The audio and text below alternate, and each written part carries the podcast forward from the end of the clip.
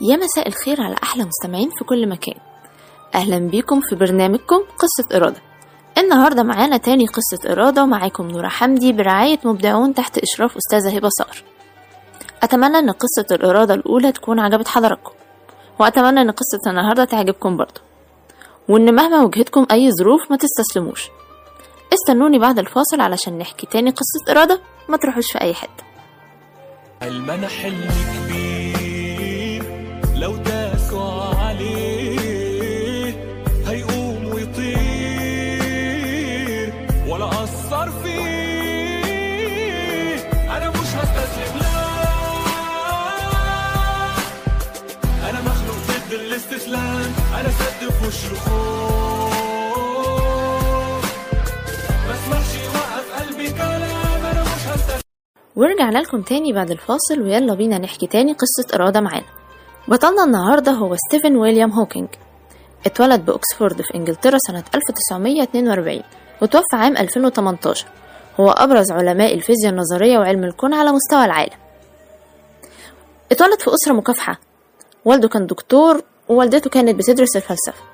وهو عنده 21 سنة اتصاب بمرض نادر الظهور وهو التصلب الجانبي الضموري اللي هو المرض العصبي الحركي. قالوا الدكاترة عنه إنه فاضله سنتين ويموت.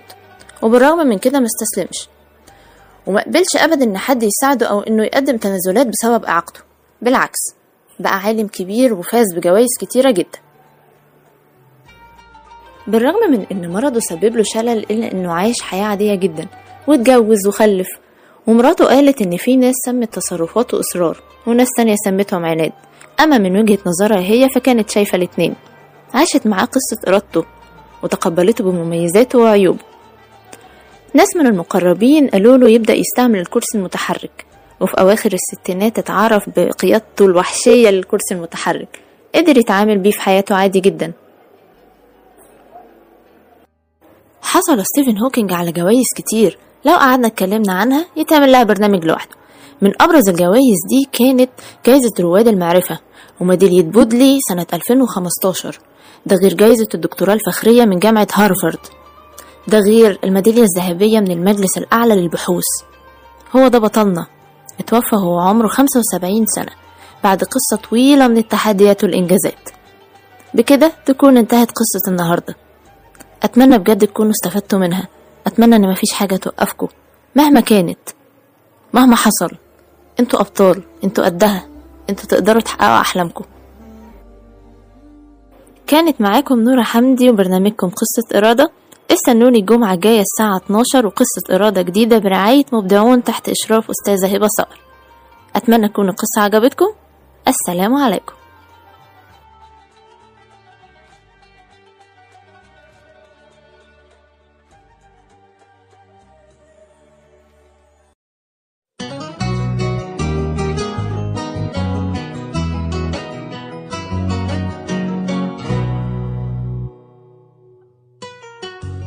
مستمعينا في كل مكان أهلا وسهلا بيكم في أول حلقة من برنامجكم ال hero. معاكم نورة حمدي على راديو مذيع FM. خلينا في بداية حلقتنا متفقين إن كلنا في حياتنا أطفال. لو ما كانوش ولادنا هيبقوا صحابنا هيبقوا ولاد جيراننا. مفيش حد فينا مش في حياته أطفال. أطفالنا هم أبطال برنامجنا. هم الجيل الجديد اللي هيبني وهيعمر وهيحقق أحلامه مهما واجهته صعوبات وظروف.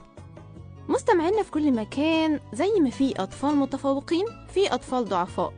بتضايق قوي لما بلاقي أم أو أب بيقولوا لولادهم شايفة؟ شايفة أخوكي جايب الدرجات النهائية إزاي؟ انتي فاشلة. ما بنبقاش عارفين إن الجمل دي بتأثر في ولادنا وبتعمل لهم مشاكل سلوكية بعدين. طب إيه هو الطفل الضعيف؟